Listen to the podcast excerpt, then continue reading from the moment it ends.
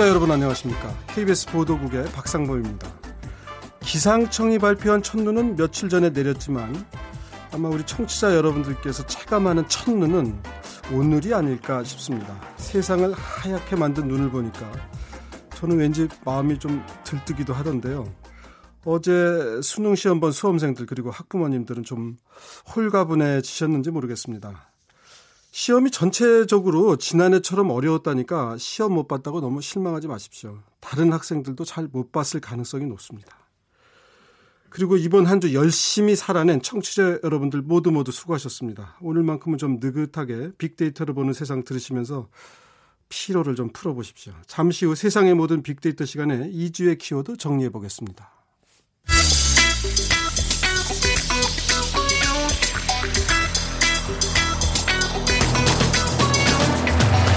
오늘 여러분이 궁금한 모든 이슈를 알아보는 세상의 모든 빅데이터. 다음 소프트 최재원 이사가 분석해드립니다. 네, 최재원 이사님 어서 오십시오. 네, 안녕하세요. 이 주의 키워드 전문가 최재원 이사님을 모셨는데 네. 자, 어떤 키워드들이 있는지 간단히 먼저 정리해 주시죠. 어, 이번 주 뭐 가장 큰 이슈였죠. 수능 있었고요. 또 오늘이 아마 Black Friday입니다. 그래서 아마 아, 오늘이 참 금요일이군요. 네, 미국 시간 기준은 오늘 오후부터가 될것 예. 같은데요. 그리고 서울 시내 버스가 전기차로 바꾼다는 소식 있고요. 또 김장 비용에 대한 얘기, 북한 테러 지원국 재지정, 그리고 올 겨울이 예전보다 덜 춥다는 소식이 네, 있었습니다. 장기 전망이 나왔나 보군요. 자, 어제 수능이 시험 보고 나면 참뭐 나만 못 본 것 같은 생각이 들 때도 있고 그래요. 수험생 입장에서 보면 어땠나요? 예, 일단 포항 지진으로 일주일 연기가 된 거죠. 근데 잘 끝났고요. 포항 지역에 사실 지진이 발생하면 어쩌나 하는 관심과 우려 많았는데요. 뭐 규모 1.7의 약한 여진은 있었지만 무난하게 치러졌다라고 지금 다들 안심하고 있습니다. 네, 하여튼 뭐 다행입니다. 국어하고 수학이 좀 어려웠다 그러죠. 영어는 뭐 좀 평이했다 그러고. 네, 제 주변에도 이 두 명의 그 제 지인의 아이들이 시험을 봤는데요. 다 네. 똑같은 얘기, 국어, 수학 어려웠다 얘기를 네. 했다고 하네요.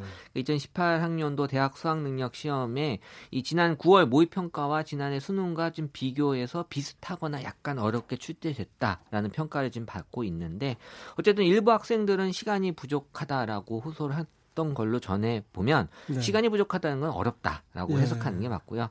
영어가 절대 평가로 전환된 상황에서 국어나 수학이 어렵게 출제가 되면서 중상위권의 대입 지원 네. 전략에 좀 치열해질 거다라는 전망이 나오고 있고 네. 이제 진행될 논술이나 면접이 대학별 고사의 또 중요도가 높아졌다라고 지금 네. 평가를 하고 있습니다. 저도 국어 문제 보니까 아, 저도 잘 못 풀겠더라고요. 그래서 야, 아, 국어만 그러신가요? 다른 네. 건다 잘 푸시. 아니 수학은 그래요? 아예 뭐 아, 접근 않으세요? 불가고. 네. 근데 이제 국어야 우리말이고 저도 이제 기자니까 뭐이 정도는 했는데 야 요즘 학생들 진짜 공부 많이 해야 되는구나 우리 때는 이런 거 몰라도 되는데 싶은 문제들이 많이 나왔어요. 그만큼 보니까. 변별력에 대한 얘기가 많이 나오고 있고 또 예. 다들 열심히 한다고 해석하는 게 맞을 것 같아요. 그러니까 그래서 네. 야 이게 뭐 대학 졸업 시험이라 그래도 못 풀겠는데 할 정도인데 하여튼 그래도 그 시험들을 다 치러냈으니 우리 수험생들 참 대단합니다. 그런데 이제 수능이 끝나고 나면 물론 이제 요즘은 수시라서 뭐 이것저것 또 논술도 봐야 되고 하긴 한데 그래도 이 해방감 드디어 이제 끝났다.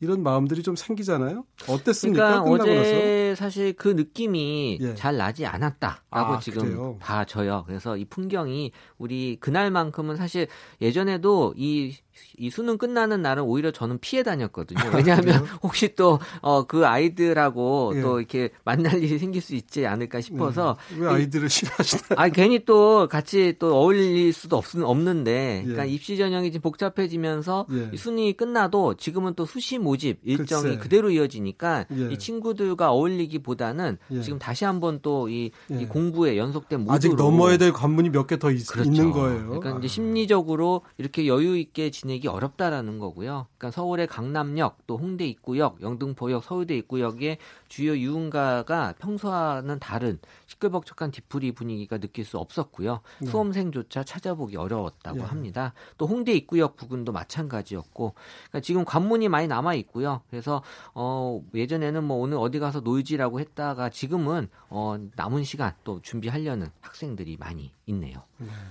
저는 학력고사 끝나고 친구들하고 좀 놀려고 그랬는데 아버지 어머니하고 형이 교문 앞에서 지키고 있다가 저를 데리고 가서 집으로 데려가서 집에서 혼자서 그 겨울나그네라는 소설책 본 기억이 있어요. 어, 아니 그런 날 그렇게 뭔가 다른 걸 하면 또 평생 기억에 남더라고요. 뭐 자, 좋네요. 예, 뭐 나중에 그 영화로도 됐어요. 강서구 씨가 주연. 네. 죄송합니다. 너무 제 개인적인 얘기를 했나? 앞으로 일정이 좀 남아 있어요. 예. 그래서 한국교육과정평가원이 오는 27일 오후 6시까지 문제와 정답의 이의 신청을 홈페이지 통해서 네. 받는다고 하고요. 다음 달 4일 오후 5시 정답을 확정 발표하고 수능 성적표는 다음 달 12일에 수험생들에게 개별적으로 전달이 되는데요. 예. 제가 이번에 SNS 통해서 화제가 됐던 사진 한 가지 예. 좀 소개해드리면 어, 이 차에 내려서 수험생이 아, 그 봤어요. 예, 큰절하는데 예. 작년에도 그런 사진이 있었어요. 그래서 어. 제가 분명히 이거는 우리의 하나의 문화가 될 수 있겠다. 아니 근데 횡단보도에서 한 거 아니었어요? 화면 보니까 횡단보도에서 가다 말고. 그렇죠. 이제 제가 차에서 때 내려가지고. 차에 블랙박스에서 찍은 찍힌 네. 영상으로 봐지는데요. 예. 사실 제가 데이터로 봤을 때 많은 아이들 또 수험생들 포함한 우리 아이들이 부모에 대해서 고마움을 정말 많이 갖고 있어요. 근데 표현을 사실 못 하고 있거나 네. 안 하고 있는 건데 음. 사실 이날만큼은 그 고마움을 표현할 수 있는 날이 될 수 있고 음. 그런 여건이 지금 점점 만들어지지 않나. 네. 사실 부모 입장에서도 저도 아이 키우는 부모지만 그 절 한번 받으면 뭐 몇 년 동안의 아이를 위해서 내가 너무 희생한 거 아니야라는 느낌은 다 사라지지 네. 않을까 생각이 들어요. 예전에 이제 교문 앞에 그 어머니들이 막 이렇게 기도 하면서 하루 종일 기다리는 그런 애타는 모정을 많이 봤는데 이번에 저도 뉴스를 보니까 그 아버지들이 학교까지 데려다주고 마지막까지 토닥이고 요즘은 네. 그 부정이라고 하는 게 아, 참 많이 표현되는 것 같아요. 옛날에 아버지들은 좀 무뚝뚝했는데 요즘 그러니까 또 자녀들도 아버지한테 그 고마움을 좀 그리고 표시하고 왜냐하면 이제 엄마하고는 점점 사이가 조금 이제 그 과정 속에 예. 많은 트러블이 좀 생기니까 아버지가 지금 이제 그 역할을 예. 많이 하고 있는 것 같아요. 요즘 아버지들 좀 다정해졌어요. 네. 자, 이제 다음 키워드 오늘이 금요일인데 Black Friday라고요. 네, 이 추수감사절이 11월 넷째 주 목요일이죠. 해마다 이렇게 정해져 있는데 그 다음 날인 금요일이 이 Black Friday입니다. 그래서 이 금, 토, 일, 3일이 아주 확 그 시즌이 올라오는 기간인데요.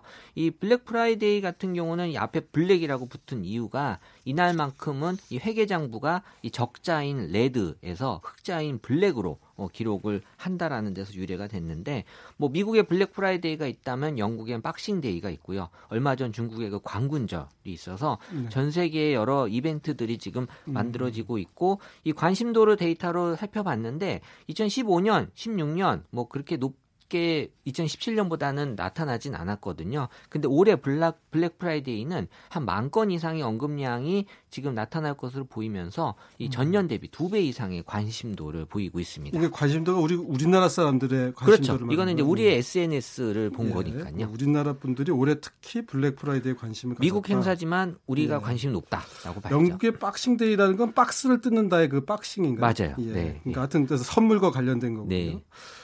어, 이제 블랙 프라이데이 인기가 올라간다 그러는데 사실은 저도 요새 좀 그 뉴스를 보니까 그 전에는 이제 미국 사람들은 그 가전 제품을 워낙 싼 값에 특히 무슨 LG라든가 삼성의 텔레비전을 우리보다 그저 똑같은 뭐, 제품을 싸게 어, 사. 엄청나게 싸게 사니까 이제 그거를 그런 그런 전자 제품 매장 앞에서 전날 밤 그러니까 목요일 날 밤부터 줄 서 있죠. 쭉 줄을 서는데 요즘은 하도 인터넷으로 많이 사다 보니까 미국도 예, 이제는 이제는 그게 줄을 안 쓴다 그러더라고요. 네, 그래서 뭐 그런 분위기는 아니지만 예. 그래도 뭐 다른 또 물건들 세일을 많이 하니까요. 그러니까 여기서 미국에서 물건을 주문해도 배송비를 다 계산해도 남는다. 훨씬 싸다 이런 거죠. 예전에는 정말 배송비 감안하면 예. 아유 그래도 그 미국 거 사는 건 비싸다라고 결과가 나왔는데 지금은 워낙 이 배송해 주는 업체들도 많아졌고 네. 아. 그러다 보니까 오히려 그게 더 싸다라는 인식이 음. 넓어졌죠. 빅데이터 상에서는 어떻게 좀 결과가 나왔어요? 어, 긍정 감성이 75%로 한 3배 이 가까이 높게 나타났고요. 어, 좋은 그런 키워드로 보여지는 건 이제 기다린다. 그러니까 이 블랙 프라이데이 지금 기다리시는 주문해 놓고 기다리고 있다. 어, 물건 뭐, 오기. 그 행사를 기다리고 있거나 주문한 걸 기다리는 두 가지 다 예, 해석이 예. 되고요. 또 역시 저렴한 가격. 그래서 이제 득템이란 표현을 쓰거든요. 네. 어, 좋게 내가 구했다. 그리고 역시 이제 블랙 프라이데이 때 싸다 보니까 이제 내가 생각하지 않은 것들도 많이 사게 되면 이제 지르다. 예, 예. 어, 라는 표현들 쓰고요. 또 파격적으로 이렇게 싸게 파는 물건들을 또 보여주고 있다라는 것들이 지금 많은 분들이 블랙 프라이데이에 대한 관심이 높게 나타나고 있고 한국에서도 이 사실 비슷한 행사가 작년에 있었거든요. 예. 근데 이제 그만큼 행사의 기대치가 높지 못한 건이 예. 유통 우리는 이제 유통 회사가 이 그 세일을 하기 때문에 예. 마진폭 을 확 90%까지 내릴 수가 없거든요 예. 할인율을. 근데 미국은 제조 회사가 직접 할인을 예. 하기 때문에 뭐 자기 물건 자기가 파니까 또 있죠. 90% 할인이 예. 가능한 차이가 생기는 거죠. 요즘은 또 뭐 하나 상시적으로 할인을 하니까 이제 미국 같은 경우도 결국 이제 전자 제품의 할인 폭이 커서 아마 체감도들이 더 클 텐데 네.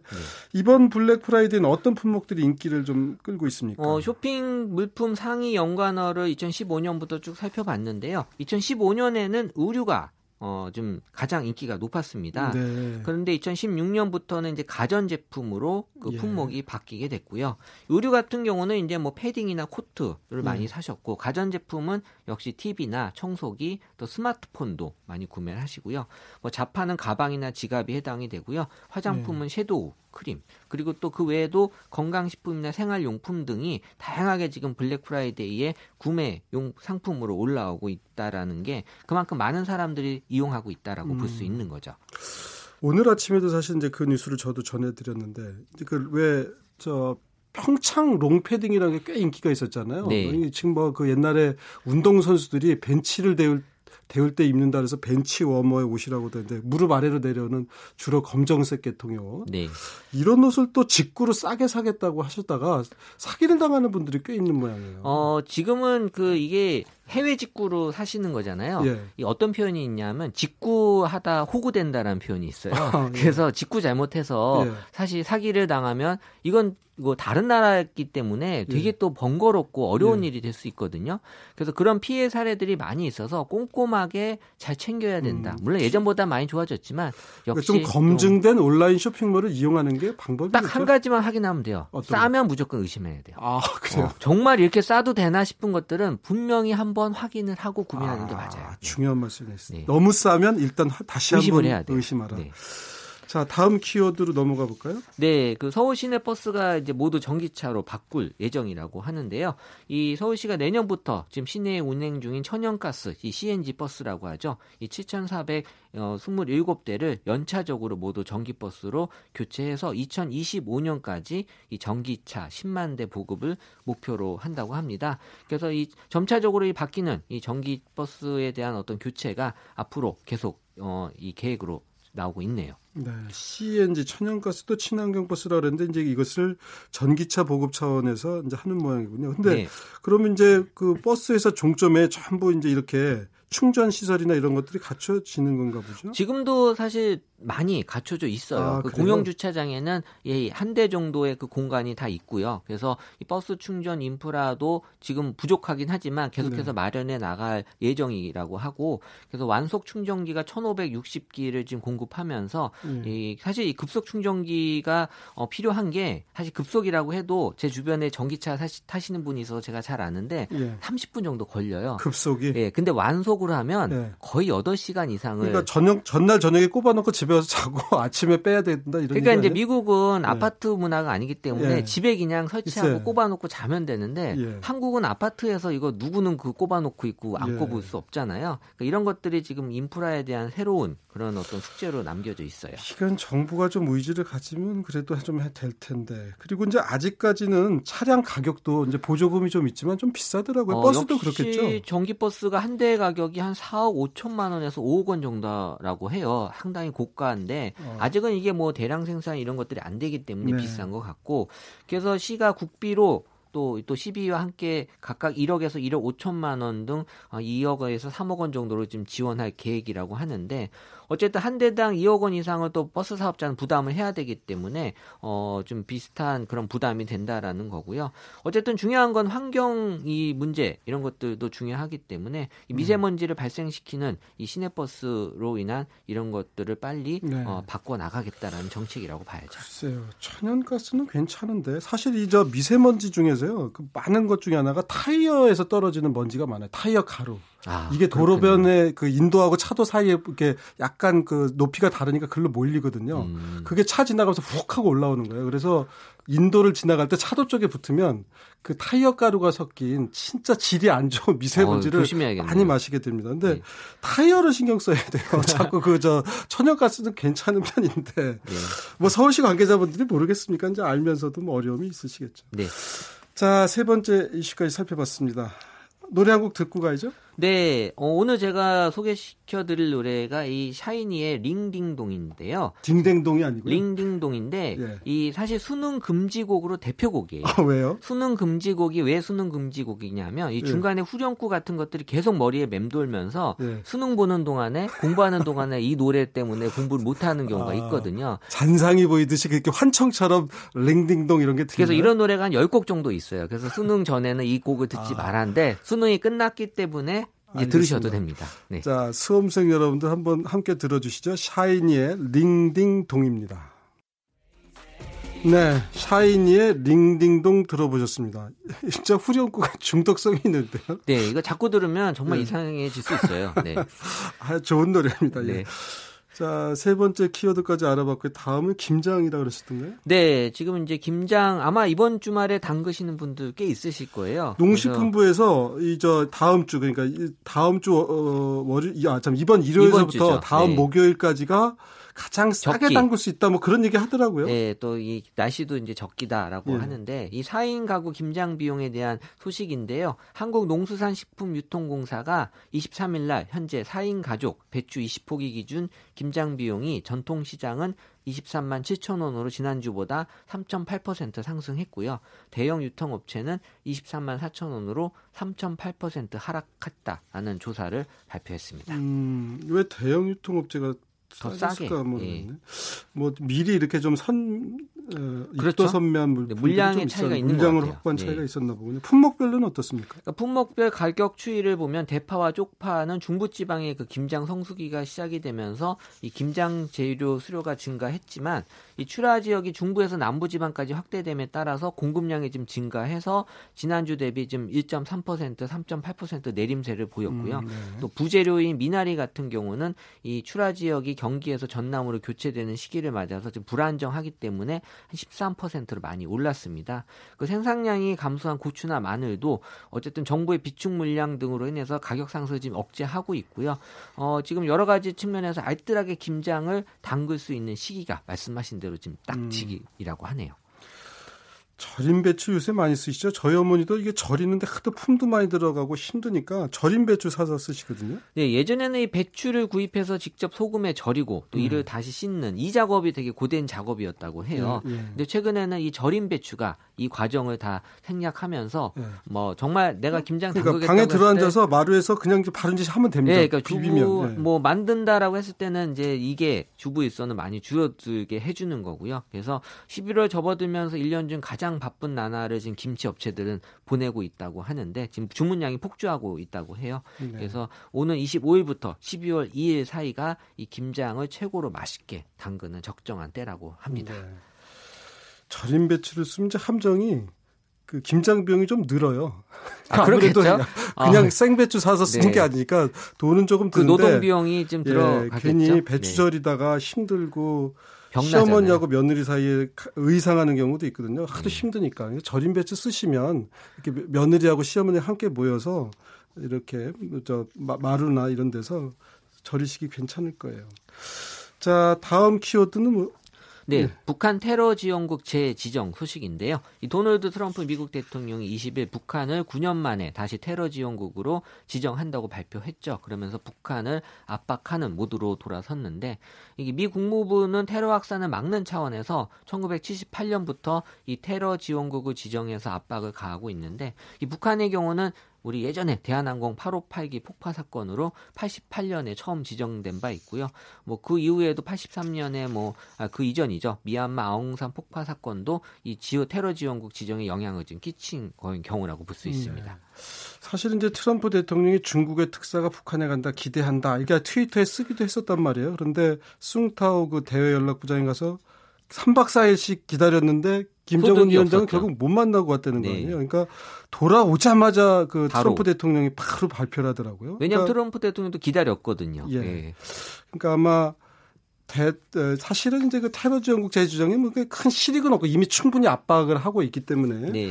그렇지만 상징적인 게 있겠죠. 미국이 북한을 그냥 놔두지 않는다. 그렇죠. 이런 아마 이제 그 메시지가 그 의미가 큰 것 같아요. 네. 그 어떤 제재가 취해지게 됩니까? 테러 지원국으로 데 지정이 되면 일단 그 사실 북한을 테러 지원국으로 재지정한 것은 어떻게 보면 이제 불량 국가로 이제 낙인 네. 찍히는 것 외에는 말씀하신 대로 실질적인 효과는 없었습니다. 네. 없습니다. 그래서 테러 지원국으로 지정이 되면 무기 관련 수출, 판매 금지, 무기용으로 가, 전용 가능한 이중 용도, 품목 수출 통제, 대외 원조 금지, 무역 금융 등 추가 경제 제재 등의 조치가 행해지는데 사실 이는 안보리 결의안이나 그동안 미국이 독자적으로 제재해온 내용과 지금 현재 다 중복이 되기 때문에 크게 달라지는 게 없다라는 네. 해석이고요. 어, 이 북한 압박용이다라고 보는 게 가장 맞는 것 같고 어, 북한 입장에서는 이제 대북 적대시 정책 강화를 상징상하는 조치로 받아들일 수 있어서 지금 강경한 자세로 나오지 않을까라는 그런 우려도 음, 보여지고 있습니다. 네. 테러 지원국 재지정하고 미국이 그 다음은 이제 재무부에서 독자 제재를 발표할 때 우리 측에서 좀 대화 분위기를 강조해 달라 이렇게 이제 특별히 요청을 했다 그래요. 그래서 이제 틸러스 미 국 무장관은 우리가 대화를 포기한 건 아니다 이제 이렇게 됐는데 가장 최근의 소식은 이제 평창 동계올림픽 기간이 사실 그 한미 연합 훈련하는 2월부터 네. 그 기간하고 이제 겹치잖아요. 네. 그래서 한미 연합 훈련을 중단하거나 규모를 대폭 축소해서 북한의 평창올림픽 참가를 유도해보자. 음, 네. 지금 청와대는 뭐 공식 인정하진 않았는데 그런 분위기인 것 같아요. 네. 그래서 이 국제올림픽위원회도 이 IOC죠. 최근 미군이 북한을 테러 지원국으로 재지정한 것과는 무관하게 북한이 2018년 평창 동계올림픽에 여전히 참가할 수 있다라는 자격이 있다라는 입장을 지금 재확인했고요. 그래서 올림픽 헌장에는 권리와 자유의 향유는 모든 종류의 차별 없이 모든 사람들에게 보장이 되어야 한다는 원칙을 명시하고 있다고 언급을 했고 어쨌든 이 유엔 총회가 만장일치로 채택한 평창 올림픽 올림픽 휴전 결의에 의거해서 북한이 올림픽 참가 자격을 갖고 있을 뿐만 아니라 또 참가가 가능하다라는 걸 강조하고 있습니다. 네. 하여튼 뭐 외교라는 거는 엎치락 뒤치락 하는 거니까 아직은 잘 모르겠지만 참가할 가능성도 있는 것 같습니다. 하여튼 뭐 참가하면 좋죠. 그러니까 북한이 예. 항상 극적으로 참가했었던 네. 것 같아요. 그 올림픽이라는 게 화해의 자리니까 전쟁도 원래 멈추고 네. 그 함께 모여서 화합하자는 게 올림픽 정신이니까. 네.